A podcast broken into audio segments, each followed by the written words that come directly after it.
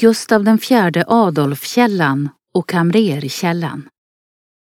Denna paviljong var en serveringspaviljong för två källor uppkallade efter Gustav IV Adolf och kamrer Arvid Bäcklin. Långt tillbaka i tiden låg flera källor i Medevi, mitt på skogen som namnet betyder. Hela norra delen av nuvarande Motala kommun, där Medevi ligger i västra Ny socken och även Godegård och Källmobygderna har mineralrik berggrund. I västra Ny, Godegård, Källmo och upp mot Finspång i Tylöskogen har det tidigare varit rikt på bergmalm och på 1300-talet bröts järnmalm här i trakterna och det utvanns järn och det smiddes spik och nubb. Det fanns också flera järnhaltiga offerkällor i skogarna häromkring. Forntida sägner berättar om att man färdats långväga ifrån för att dricka, bada och offra till vattengudarna just vid Medevi källor. För att en källa skulle vara en offerkälla så krävdes att vattnet var järnhaltigt och att det rann mot norr.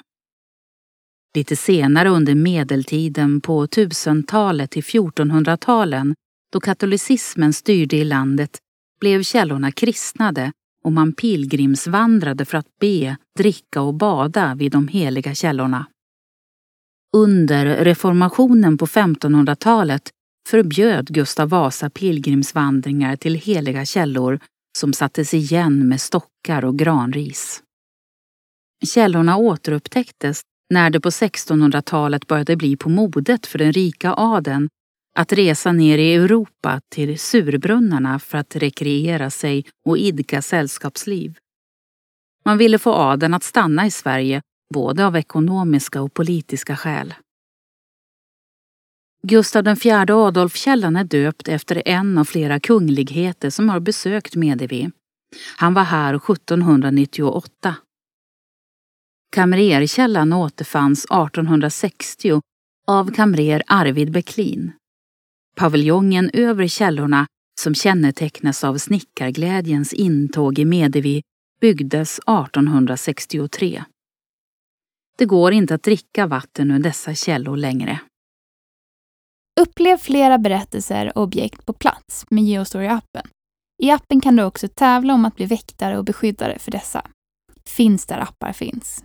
Har du förslag på intressanta och bra berättelser som du tycker borde finnas i Geostory? Gå då in på geostory.se, välj bidra under meny och klicka sedan på förslag på Geostory. Vill du även hjälpa till och sponsra redan inlämnade historier kan du välja insamling och sen sponsra med det du vill och kan. Vill ditt företag höras här? Kontakta då oss gärna på info.geostory.se för att vara med och sponsra